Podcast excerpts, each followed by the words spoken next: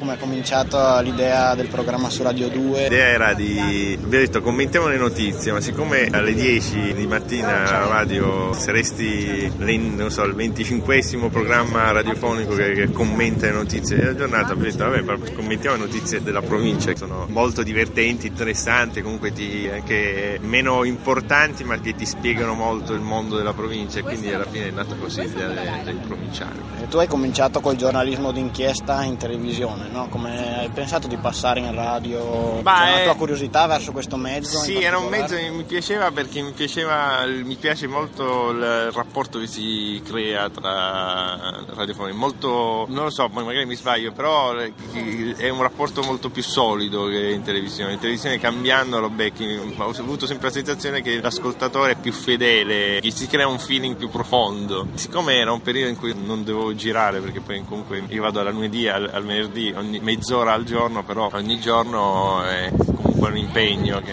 io poi devo fare il testimone, devo girare un film ovviamente non puoi stare e quindi ho detto, mi, hanno, mi hanno proposto, alla fine ho detto sì, poi Radio 2 è quella che mi rispecchia di più. Noi siamo qui per il Festival delle Radio Universitarie, tu sai qualcosa di questa realtà o è completamente sconosciuta? No, ogni tanto rilasci interviste come questa a, a radio. che ti rompe le palle così. Però non, no, non lo so, non, non, non, lo conosco benissimo. Informati, bene, siamo vicini, ascoltaci pure. Va bene. Come ti è venuta l'idea per il tuo film La mafia uccide solo d'estate? Volevo sapere com'è un modo alternativo di raccontare una storia, di parlare di mafia. E... Ma l'idea è nata perché quando mi sono trasferito da Palermo a Milano per lavorare alle Iene, la gente del nord, ma anche quando vivevo a Londra, facevo domande su, su, Palermo e sulla mafia che, che, che mi, so, mi, stupivano che, la qualità della domanda, perché mi sembrava abbastanza ingenua e dicevo ma com'è che ancora nel 2000, perché nel 2000 mi fai ancora queste domande. E in realtà forse raccontare come la mafia non era soltanto Totorina, ma anche la, la mafia borghese palermitana era una mafia elegante, educata, apparentemente. A forza di raccontarlo mi è venuto in mente di fare un film. Grazie mille.